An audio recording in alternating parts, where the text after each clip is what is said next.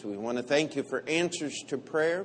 Lord, we want to thank you for answers to unspoken prayer requests that we didn't even share in detail, yet people prayed together, and we know that you answer those prayers. Lord, we thank you for the new names on our membership list as we pray for our members this week. And Lord, we just ask for your grace. We thank you for your grace that you have given us, that we may live for you. In your name we pray. Amen. All right. Four, Psalm four.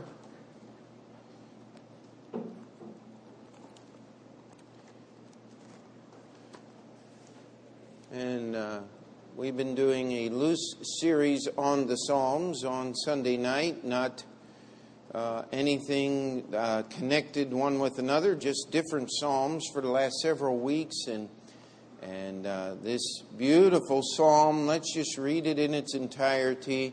Hear me when I call, O God of my righteousness. Thou hast enlarged me when I was in distress.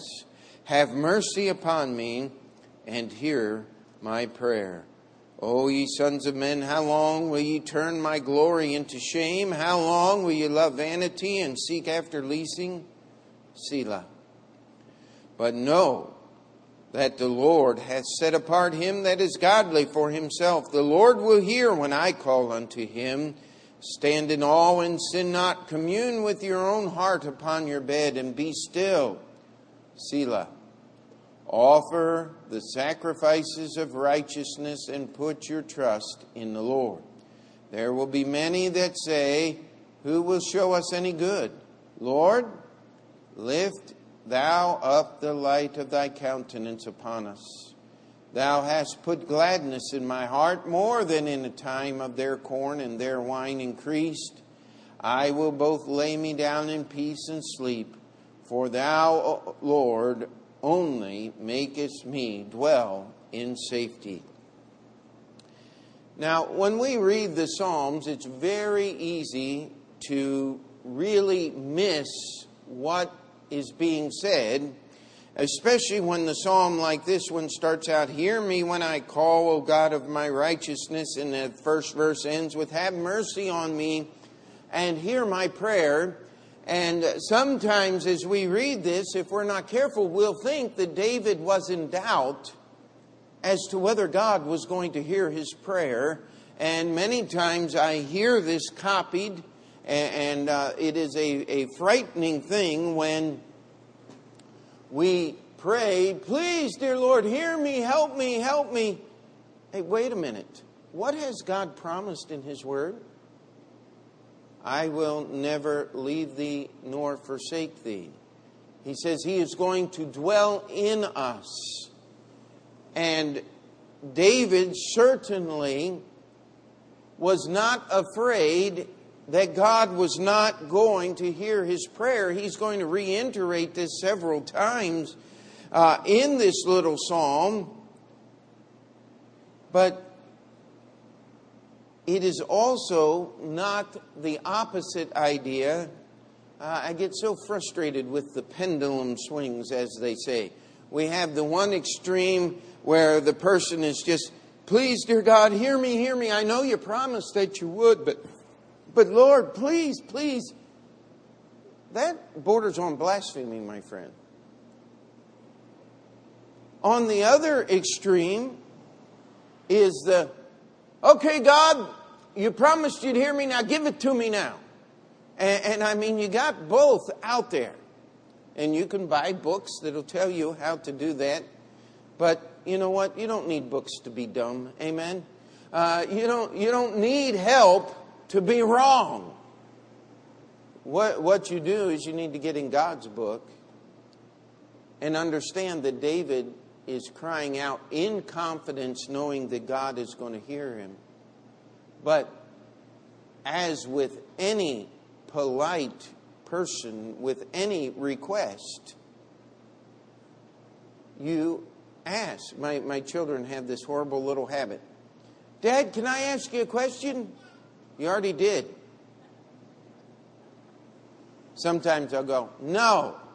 Uh, but Dad, well, just ask it. You're going to anyway, right? Uh, let's not waste the time. But what they're trying to do is make sure that they have Dad's full and complete attention. And uh, we always have God's attention. Amen.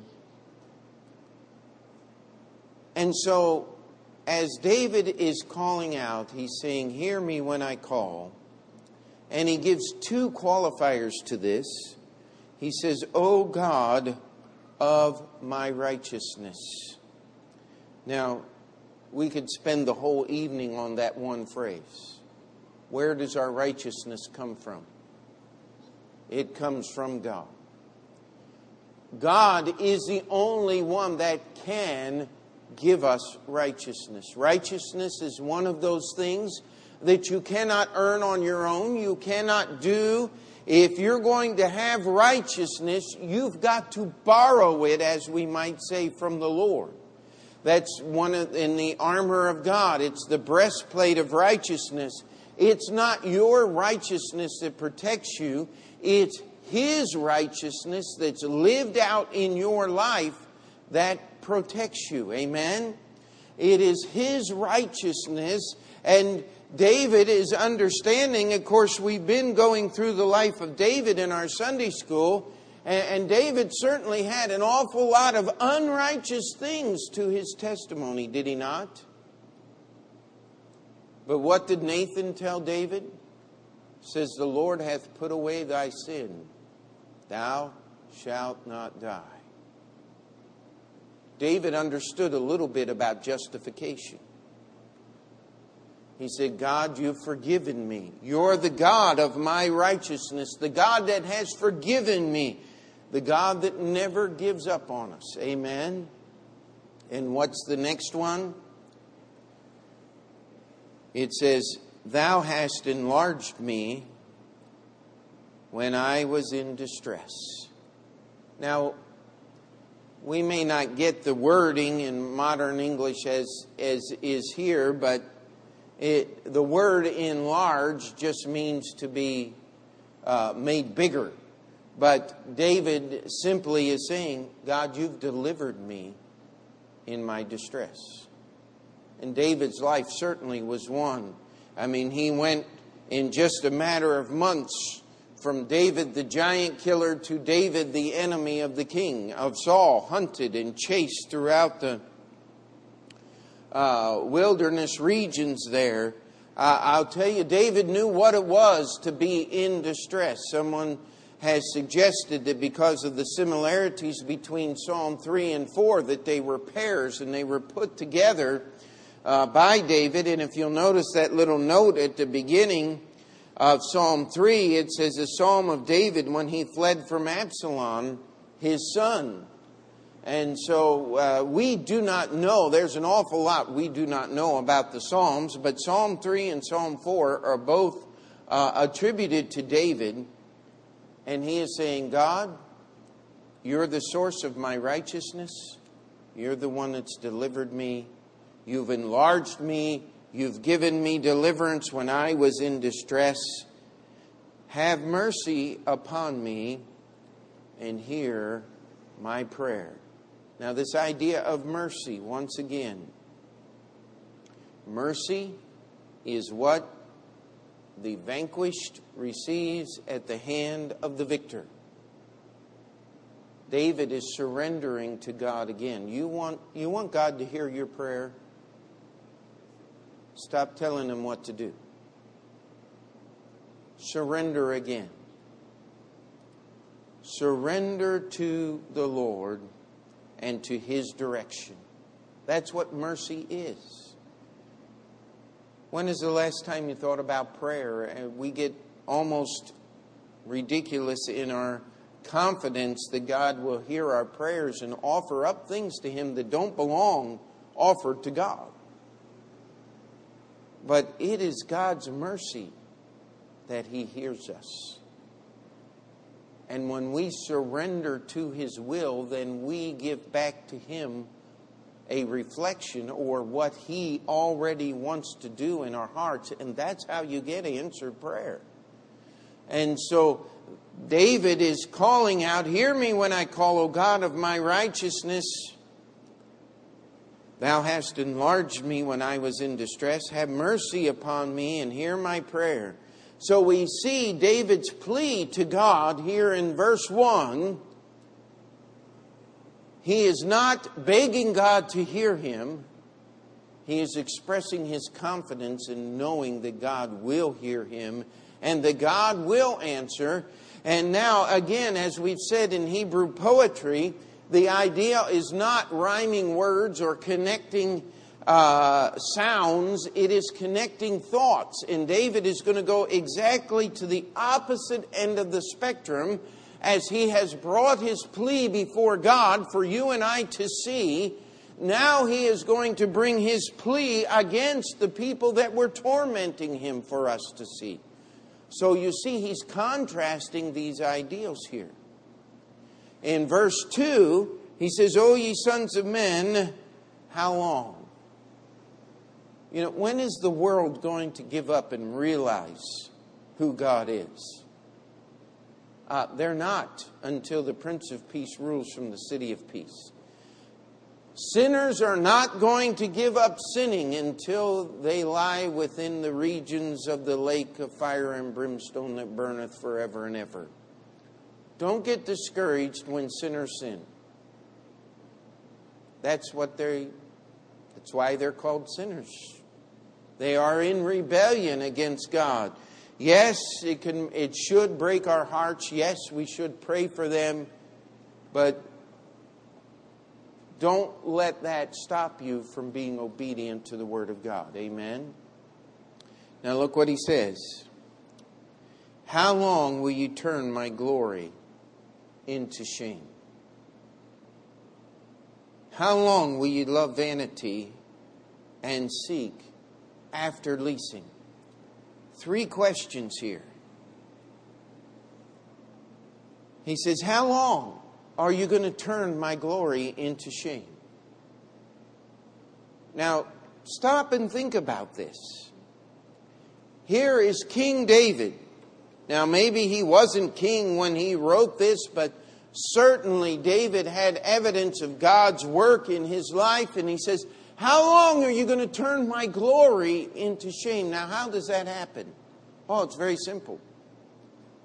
You know, the world loves to take the work of God and turn it into shamefulness. You say, for every person that says, I found Jesus as my Savior and I got victory over fill in the blank, drugs, alcohol, gambling, all the rest of those things. Oh, you need to see a, a counselor. Uh, you need to see a psychologist. They need to help you get, get away from that crutch of Jesus. Hey, let me tell you, I'd rather lean on Jesus than some psycho idiot that's charging three hundred bucks an hour. Amen? Uh, you tell me who's shameful, yet they make us feel, or try to make us feel like we're doing something wrong. I remember uh, people all the time, you get into a little discussion about these things and And, well, you just believe God. That's so silly. How long will you turn my glory into shame? You know what? I'm just going to trust God. I'm just going to depend upon Him. Amen? But don't be surprised when the world discounts. You go to church on Sunday night. You gotta be crazy. You turn my glory. You know why I go to church? Because I want to be attached to the Christ that's here. Amen. How long are you going to turn my glory into shame? It will wear you down if you're not careful. How long? How long will ye love vanity? I mean, look at the things the world loves. Money. What makes your money worth something? Have you ever thought about this? How many of you have ever found an old silver note or a gold note? Those are the old, old dollar bills. They used to have a little seal on here and a little statement printed on this, redeemable in gold at the U S Treasury. And then later on, it was silver. The silver ones have a little red ink instead of green around the stamp. And uh, I can't remember what color the gold notes were. But you could actually show up at the U S Treasury with a gold note and demand payment in gold, all three flakes of it. Uh, but what makes your dollar worth something today?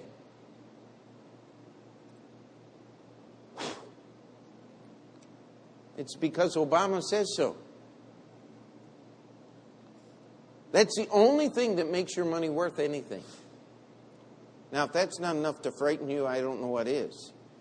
Uh, I had a civics uh, teacher in high school, and he, he explained this all to us very well. He says, we are now on the air standard. He said, there is nothing behind your money except the hot air in Congress. And uh, that was a long time ago. I was in high school, but that's where we are. Do you know what the word vanity means? It says, oh, yeah, it's on that uh, magazine, Vanity Fair, right? I hope you don't read that stuff. The word vanity means nothing, emptiness. But how many people sell their soul for a few dollars? That's all they're looking for in this life. How long are you going to love vanity? I knew a guy his whole life, his only thing he wanted was to own a brand new Cadillac right off the showroom floor. And he finally got it. Lost everything else so he could get it. Hey, talk about vanity. Nothingness.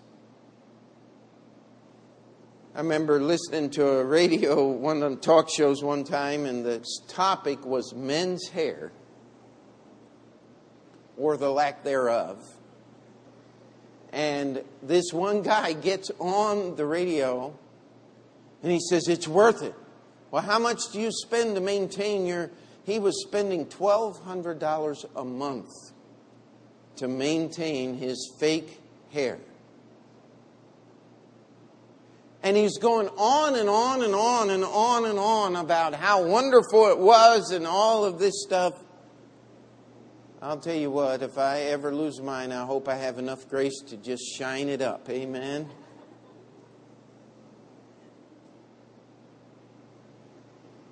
Why would you be so worried about that? Vanity. Nothing.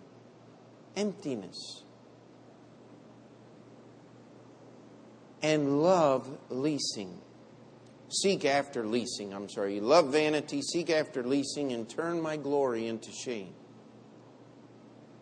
How many of you know what leasing is? Oh yeah, that's what I did when I bought my car. No, that's not leasing. Not in the Bible anyway. Leasing is lies.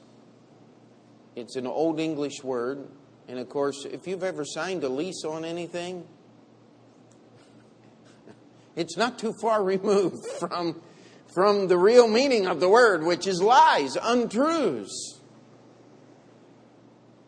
The simple thing here is, why do men desire lies? It's because they don't want the truth. That's why. They don't like reality, so they make their own. This is the way the world lives. If you want to know about politics in America, you've got it right here. The things we ought to be glory in, they're ashamed of. They're ashamed of the Ten Commandments. They're afraid they might influence somebody. Let me tell you, American jurisprudence is built on the Ten Commandments. It wouldn't hurt us to go back there. But they turn their glory into shame. They love vanity. We are now going to have the government take care of you. Can I ask you a question? Has the government ever taken care of anything properly?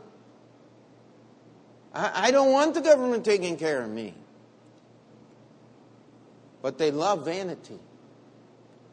I, I don't know who said this. I'll take credit for it if nobody else will. It, it just simply, we were talking some, with someone a while back about why people want to control everything. And the process is simply this. You struggle, you gain, you lie, and you cheat to control everything that goes on, only to find out there's nothing left to control. That's the history of communism. And that's what's going to happen with many other things, because it's a love of vanity and seeking lies. That's what our Congress is all about. The, has anybody heard whether Charlie Rangel won his seat back or not? Uh, the dirtiest guy in all of Congress. If there's anything bad, he's done it, as far as I know. And and, uh, and he's still holding on to a slim lead. The last I heard, they're still counting the votes from Election Day on the twenty-sixth of June, trying to figure out whether this rascal's going to get back in for his twenty-second consecutive term as a congressperson. Let me tell you, why would anybody vote for somebody like that? Because they're seeking after leasing, after lies. Now look at verse three. But no, here's what you are doing in contrast to who I am, but I want you to know something. The Lord hath set apart him that is godly for himself. The Lord will hear when I call unto him. That's one of the reasons why we started out saying verse one was not David pleading with God to hear him.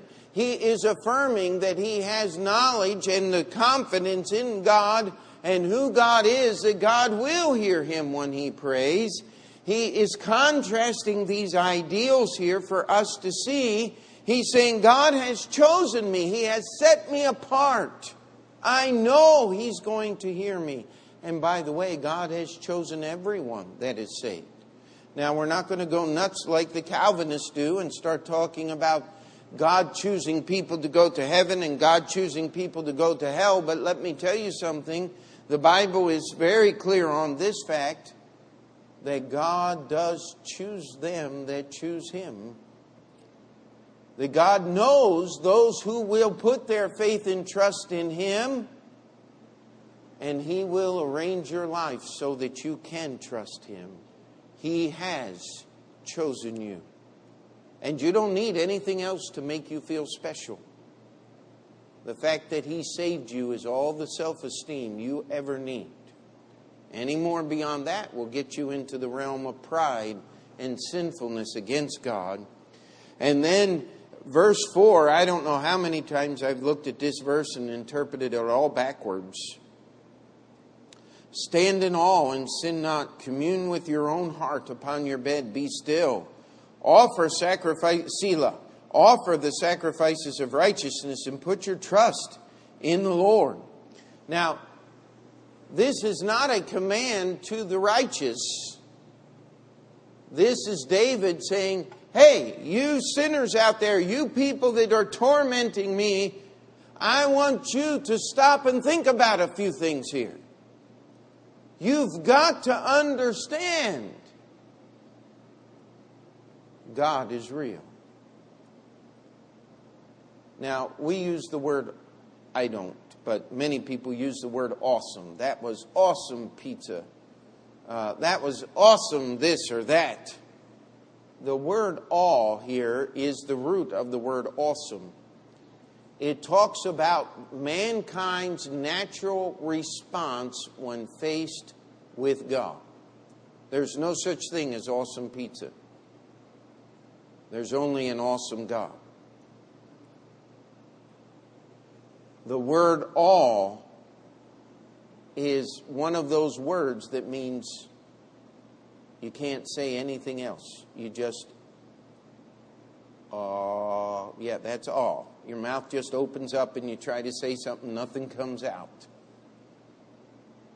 And David says to the unsaved, stand in awe. Look at God. Commune with your own heart upon your bed and be still. I like what my preacher told a fellow years ago. He was one of them atheists running around on television shows and trying to, well, what he was doing was trying to turn the glory into shame and demean the Word of God. And Brother Thompson ended their conversation privately by telling him, listen, he says, I want to know when you're dying. He says, will you give me a call? He says, I want to watch you. He says, because I know my God has prepared me for eternity. But I want to see what you atheists do when you die. Only Brother Thompson could get, do that. Some of you remember him. But let me tell you, David is saying, commune with your own heart. When it's all quiet and nothing else is going on, and you have to look in the mirror and see what is actually there, and face your own sinfulness and failures. You've got to know there's a God. You've got to know that what you're doing and all you're planning. You wonder why so many of these quote-unquote great leaders choose suicide. I think of all of the high-ranking Third Reich guys. Why?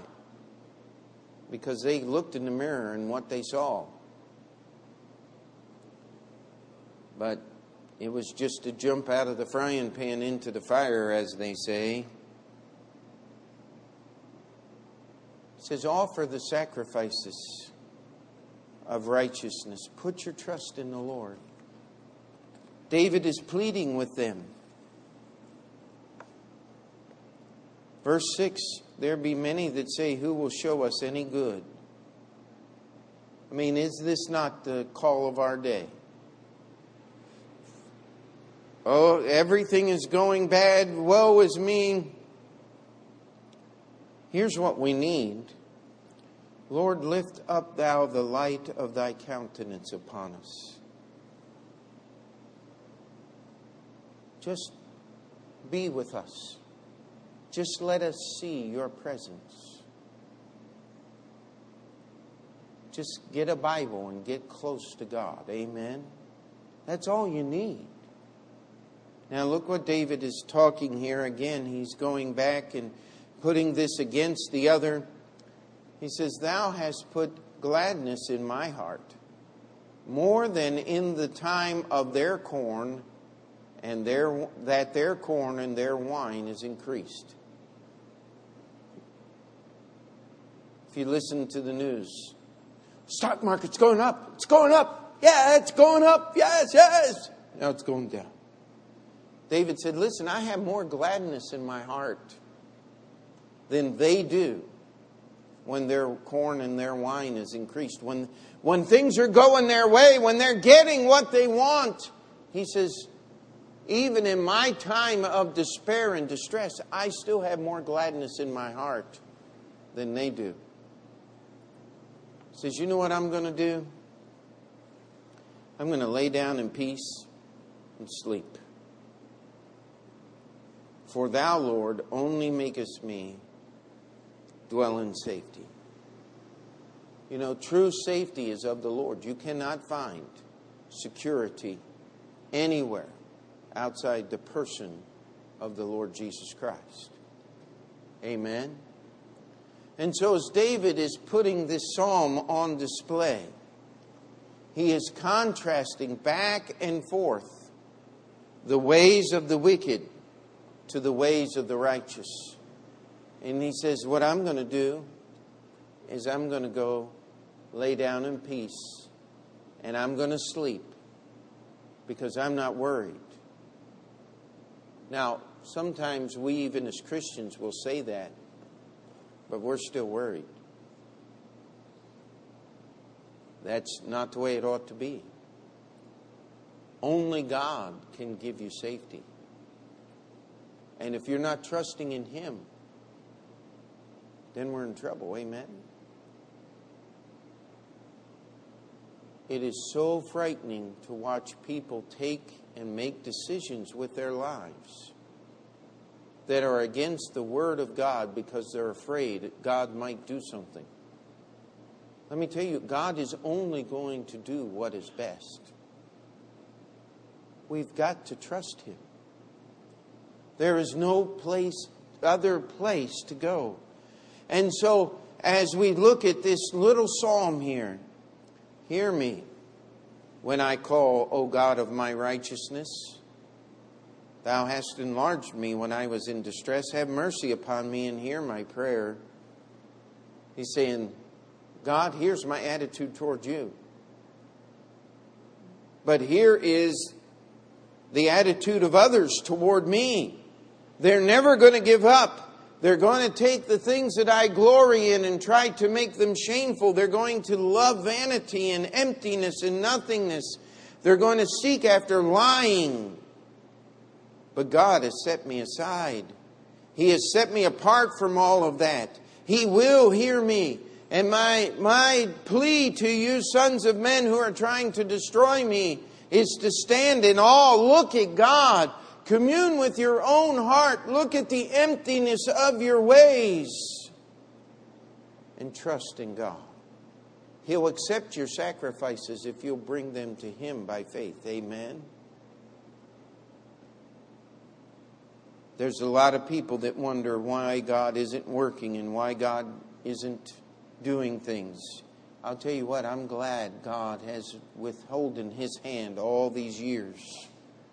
He has given us time to reach our friends and our family and the people we meet with the gospel.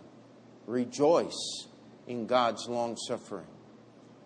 What would have happened if Jesus had come the day before you surrendered your heart to the gospel? Be thankful for His long suffering. Amen. The light of His countenance.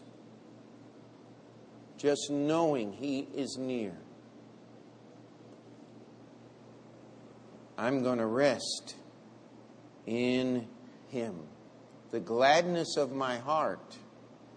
You see, no matter how happy the world gets, they all know one thing. It's going to be sad again soon. But the gladness that is in my heart when I think about the Savior, that's eternal. I never have to worry about it. I never have to dis- try to figure out whether He's keeping up His end. Because the only problems in my relationship with God are on my end. How about you?